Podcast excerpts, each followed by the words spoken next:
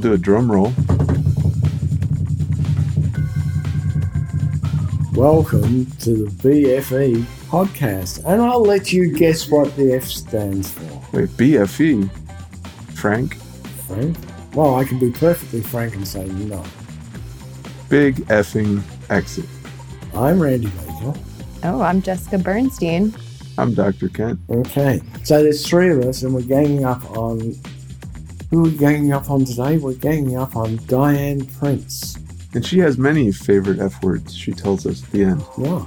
So we talked to Diane about exits and failures and business and entrepreneurship and building to sell and I don't know, you'll have to listen to the interview to find out the rest. Also, uh, just just as a trigger warning, if anyone has had a head injury by anvil, you'll want to not listen any further. Yeah, unfortunately somebody gets hit. Oops, sorry. You'll have to work out who it is. So here's the interview with Diane Prince. So, Diane, I love your beautiful blue background. Thanks, Jessica. I'm a little bit jealous. We're trying to do a coastal theme in our brand new house, and so it's a little bit bare behind me, actually. I've literally had so many iterations of Zoom painting my walls. I can't even tell you. I'm trying to figure out lighting now. nice. So tell me, Diane, you know, what exactly does your company do? And then tell me a little bit about what you do there as well. Well, so my current company, I coach founders, startup founders, and small business owners, as well as entrepreneurs. And I've had several businesses that I've started, scaled, and bootstrapped and, and exited from. So you don't work with tall people, just small founders? Is that just, was I not listening properly? No, I'm kidding. I my my target client is between five foot four and five foot nine and a half. So I, I'm glad you said that because I'm a I'm a bit of a, a geek and I, I'm looking at your homepage and there's four numbers there that look really interesting to me. Um, we've got seven plus startups. So if you've got a size eight foot, you're not suitable. We've got $300 million in revenue. We've got five successful exits. That's really interesting. But the number there that's most interesting to me is 2,000 plus hires. Who have you hired for 2,000 people? That's crazy. Well, well, it helps. It helps that a lot of my businesses were staffing and recruitment related. So my first business that I built to $50 million in six years was a staffing agency. And we had thousands. I mean, if you can, we had uh, the average pay was $25 an hour. Actually, that was like the, bill rate. It was a lot of the minimum wage was a lot lower then. So if you can imagine having million dollar billing weeks with those kind of rates. So yeah, I've, I've been hiring since 1996. So it's, it's been a lot. And you've been in the business for what, 25 years? I've been in several different businesses since then. So I've been in I've I started my first business in 96. So I've been in the business of entrepreneurship and starting scaling and selling companies since then. And for the last 6 years I've been helping other companies. So I, I exited my last company. Well, that was actually a crash and burn, so that was not one of the five successful exits. Oh. that was in twenty in twenty fifteen. So I've been helping other founders to to be successful in their businesses for the last six years. Tell me a little bit about that crash and burn. I want to know the oh juicy oh details gosh. there. you know, there are so much. I mean, I the, one of the reasons why I have done a lot is because I go after things, but I also I have learned that I need to do more planning. And I was a, I was a solo founder. I, one thing that I I know that is the most uh, there. I think it's uh, Bill Gross has a TED talk on this that the most what is it the common indicator to know if a startup is going to succeed or not is timing. That's like the most common um, indicator. And I think my my that business didn't have great timing. The market was pretty saturated. We were also that was my first business having inventory.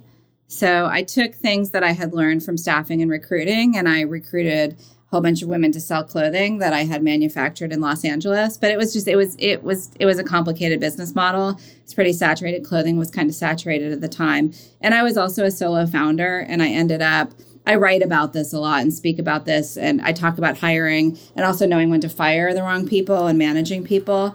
And being a solo founder in that business, some of my critical mistakes were keeping the wrong people for too long because I wasn't as confident being a solo founder. And also, it was really hard for me to wrap my arms around inventory. That got that was really complicated. I dove into something that I didn't really know a lot about. And then I was supposed to get funded. I had funding lined up and that fell through. And so that's um, I believe that the only there's there's a lot of factors that can lead to why a startup fails. But I believe that really the ultimate reason is that the founder has stopped has decided to stop trying to solve the problems within the business. Because anything you can really solve. I mean, you can get money, you can pivot, you can change your, you know, your product. Um, You but can yeah, paint the wall. Exactly. colors. keep trying. I just keep trying. So, if people are listening to this, it's kind of overwhelming to hear all of the different, I mean, seven successful exits, this one that kind of crashed and burned. Um, I'm sure you're working on seven new projects right now, the or 70. How do you keep your your sort of feet on the ground with all these different hands up in the air? Yeah, I actually only work on one thing right now, and it's it's I do, I stopped doing all the hard things. So now I help other people do the hard things, and it's really interesting because a lot of my clients, when I talk to them, and one of one of my questions is like, "What? How do you see yourself? You know, what's your vision and your future?" And a lot of them say, "Doing what you're doing," which is basically sitting on the other side of um, Zoom and talking them through and helping them and acting as a sounding board to help them to make the decisions in their business. Diane, I'm I'm thinking in terms of, of entrepreneurs and a large number of people believe they want to become an entrepreneur. They believe they can start a business. They believe they can do it. Do you think everybody should try? Well, I think it, I, I love that question, Randy. I think it really depends. I think it's really important to, before you venture out on a, on a business, to really think about how you want to live your life because every business decision that you make affects how your life looks. And so it's very, and it's one thing to start a business and then maintain it, grow it, have a mature business. Because that, you know, like once you get it, if you are one of the lucky ones that gets it off the ground, a lot of people then really are prisoners to their business. Like I've seen so many founders who then hate their business and they can't wait to get rid of it. It's so common where in startups, like you're watching every penny at the very beginning. And then at the end, it's like you're just willing to walk away from millions to just get rid of the damn thing. So I think that's really what's what's at stake is is how you live your life. And so even if you have an idea and, and it's it, it's validated, it's still it's it's a whole different way of life to um, to run a business. So no, I don't think I don't think that everyone is suited for entrepreneurship. And the other side of that question is timing is all important for both starting and I'm going to say ending a business because a lot of entrepreneurs wait till it's too late and their business collapses around them. They can't do anything, whereas they could have gotten out earlier. Families get destroyed, houses become lost, all sorts of terrible things can happen. Um, at what point should a, a business person, an entrepreneur, say, this is the time to make that really tough decision and close down? Hmm. Gosh, I wish I had I wish I had an answer for that. I can tell you from my personal experience it was when we knew that we had and, and I'm talking about my first business that was that was the biggest one that I built and that was and I can talk about my second one too that was well there are there are different kinds of like sometimes I sold businesses when it was like we knew it was we had to get out. Like it was just the timing it was you know management the team. There were just different things that it just wasn't working for us anymore. But with the one that i uh, i sold to a public company that was my first business it just it got so stressful for us. Honestly that was part of it. And also that was part of our goal. Like we had written in our business plan that we wanted to see if we could start a business and grow it to sell it so that was that was part of our whole strategy So at the beginning, we got people, we got offers, but they were, they just weren't what we were looking for. Like we were looking to build something big and we knew that we had something really successful that was going to create that we had that would create a lot of value. We probably after we sold, we thought it was we looked back and thought it was too early, but that's just hindsight. And it was also right before the 2008 crash that we sold it. So for a few years we thought it was too early, and then who knows? I, I don't I don't really know the answer to that. I think it's all so it's all so personal. I mean, every exit I've made has had, had there's been like a super personal reason why the person who bought it bought it.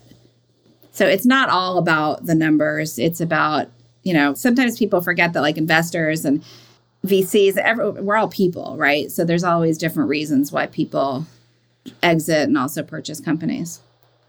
So for somebody who hasn't uh, exited, I'm I'm still in the building. Um, the concept has always been foreign to me. So the the you talked there about sort of building to sell and I've I've found that phrase to kind of be something I don't understand. So I often ask people about it. And kind of since you brought it up, curious how you feel about building something. I'm not saying that you did build that to sell it necessarily, because you built a quality company clearly. Mm-hmm. But the difference between you know business bros at age 22 building something and trying to sell it versus building a company of real value is that something what are your views on that kind of as we push forward into the further into the great beyond?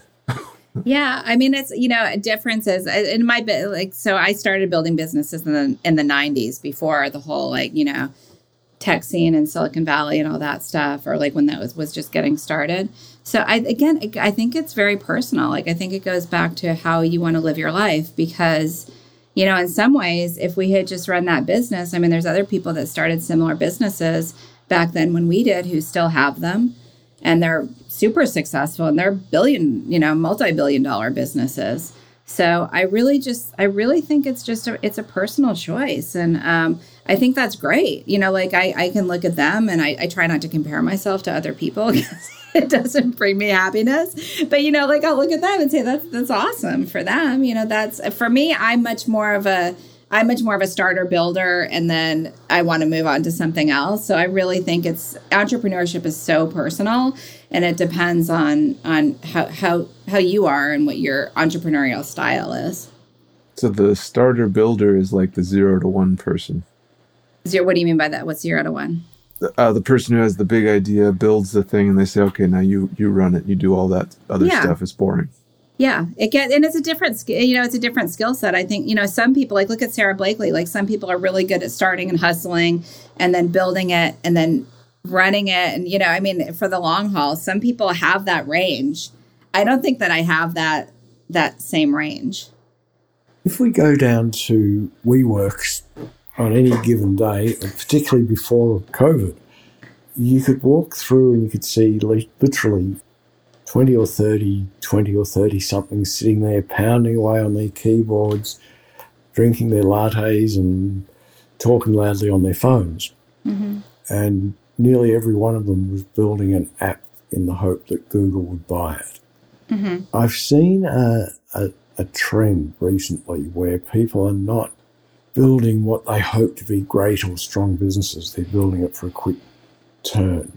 I'm not saying that's bad, mm-hmm. but is this an indication of the need for society today to have some form of instant gratification rather than having uh, deferred gratification, which is what people who build great businesses are looking for?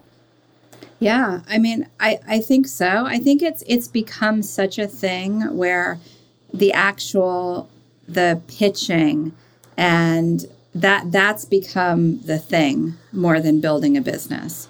You know like i i did build that business to sell but i i built a really solid business that was you know that that made a lot of difference in a lot of people's lives. And it was a business you know back then you were a business owner. Like you wouldn't say you were an entrepreneur unless you were donald trump and now it's such a it's such a thing and there's a you know there's a whole there's a whole ecosystem and a whole business around it so maybe it's instant. I think maybe part of it is instant gratification, and maybe part of it is playing into that whole.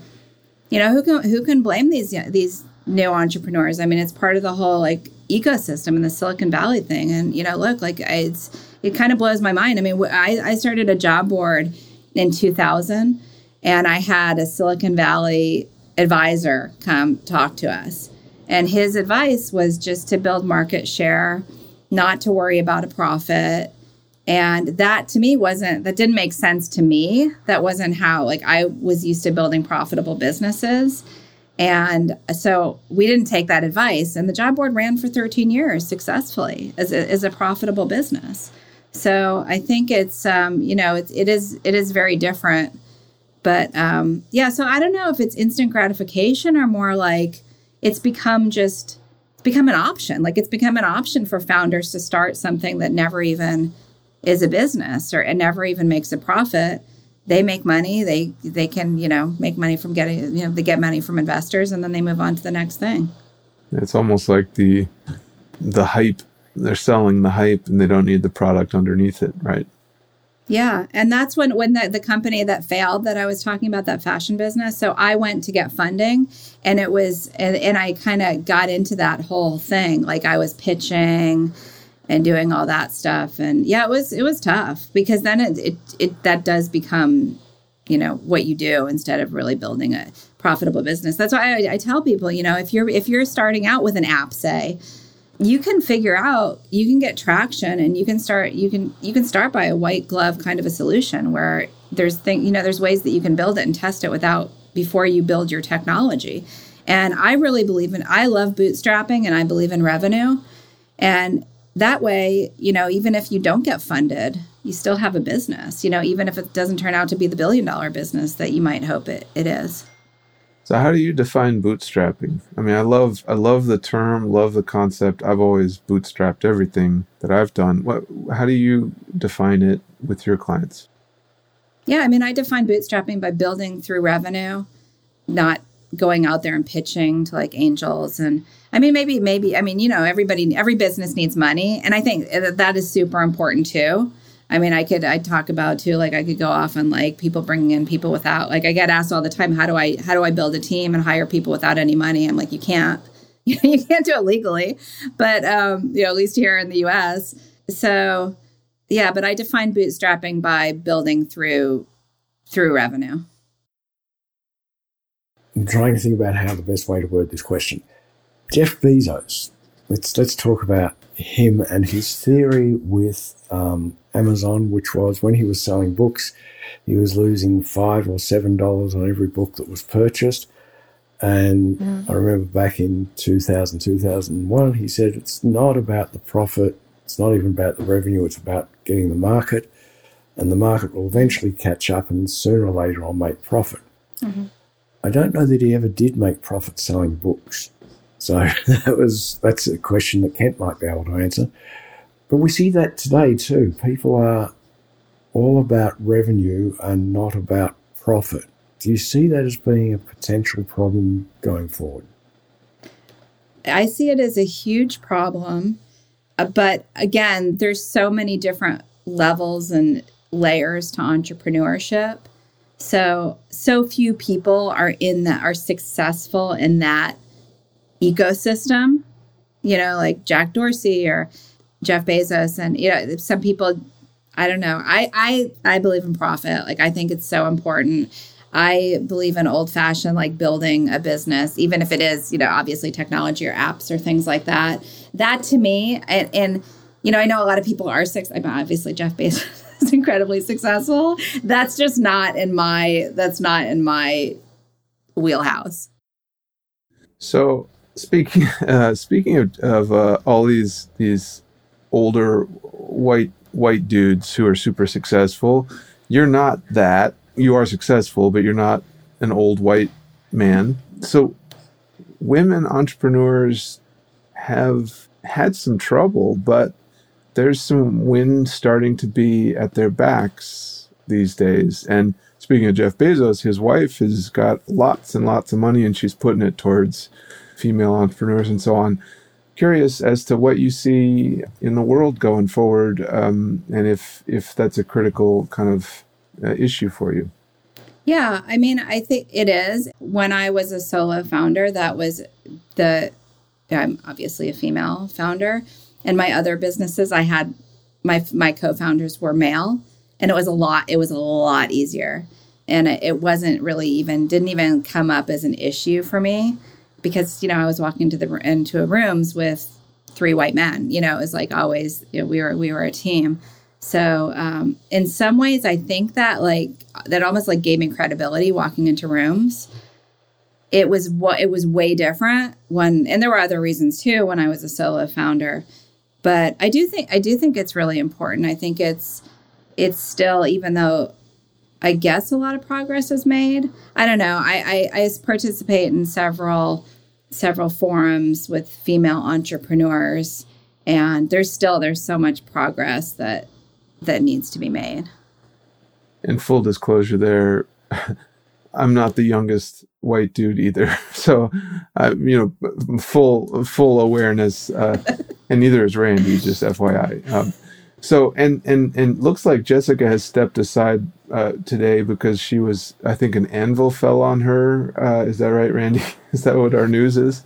Yeah, uh, I'm waiting for the pigeon to arrive with the truth, but I think an anvil dropped on her head. Yes. Oh no! So I'm gonna I'm gonna have to ask the question that she loves to ask because the show is called BFE, which is Big Effin Exit, and uh-huh. F doesn't always stand for the things that it we you know might think it stands for. So what's your favorite F word? Oh wow! Well, I mean, I do love the F word, the the F word, the the one, yeah. The F word. I don't know. I like cho- I like chocolate fudge too. So I, enjoy I enjoy fudge. well, growing up in the Midwest, you you were always allowed to say, "Oh, fudge." Yeah, so I like that. That's good. That's uh-huh. good. Yeah, yeah, yeah. And what was the best fudge you ever had? Well, I did. You mentioned the Midwest. I used to have a house in northern Wisconsin, and they had this little fudge shop in Minocqua that was. Uh, I know Minocqua. You know. Do I you? grew up in yeah. Minnesota, so yeah. Okay. Sure. Okay. Yeah. Okay. So you know, good so old fashioned chocolate fudge. No nuts. I don't like the ones with nuts. Peanut so, butter's okay. Oh, I love peanut butter. Uh, Randy, save us. I I dislike peanut butter, so there we go. Um, yeah, I, I would I, I would think that from from the sound of your voice. Yeah. From your accent. Yeah, Vegemite. I would not matter. pick it. Vegemite. Yeah. Vegemite is the worst sounding thing. There are mites and there are veggies, and they don't belong together. Yeah, and it's got nothing to do with either of them. It's, That's right. Yeah. So. Well, for that matter, peanut butter is not made of butter, right? That was. Oh, Jessica, I already asked your favorite question. I asked the thing about the um, the F word, the F word. but uh, maybe you can ask her about another F word. I mean, I can tell you what my favorite F word is, um, especially with a six month old sometimes, but we won't go into that. it's too late. yeah, tell us. uh, no, I'm I'm good. We'll we'll leave it as a clean, family friendly podcast here. well, cool. Where can we uh, reach you, Diane, if uh, our audience wants to get in touch? So my website is dianeprince.co.co and all of my contact information is there. I'm easy to find. If you Google Diane Prince, you'll you'll find me too. I, am actually it's you know Diana Prince is Wonder Woman's civilian name, so she comes up too. But oh. but Di- Diane Diane Prince, not Diana. Diane Prince dot co. Perfect. All right. Thank you so much for your time today. It's been a pleasure to speak with you. Yeah. Thanks, guys.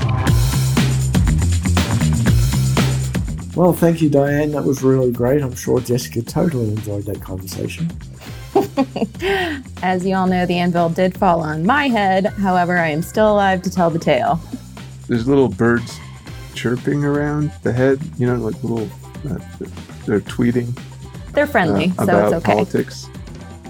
No, the birds are tweeting about politics. That was the joke, the bad joke. Yeah, because it's election day. That's true. Well, it was election day when we recorded this, yeah. So thank you, Diane. That was a, a, great conversation. I know we're being a little bit lighthearted right now, but you covered some really interesting and really important subjects. So thank you for that. Yeah, particularly seven seven exits, one failed exit. I mean, I if, if I were starting out, if I were thinking about building something, there's so much value in just kind of living through your eyes, and then this constant refrain that that you were telling us that it's about profit, and that and bootstrapping, which is, you know, Randy, that's right up that's right up your playbook, alley. Absolutely. And then as I think about bootstrapping, I think about how do you find clients, customers, how do you connect with investors, how do you do any of those things that business people forget to do. And with social media being all the rage and being the easiest way to connect with people, we often get it very wrong. So at Thought Partner Group, we decided to do something about that. And we created something called the Resonate engine.com. Wait, you said the? I don't think the is part of the URL. Hey, uh, Jessica, is it the resonateengine.com? resonateengine.com. The guys actually have a really fun video, so you guys should check it out. Two E's, not after C, in the middle there of the of the address. So it's just plain old www.resonateengine.com. Right. That's it.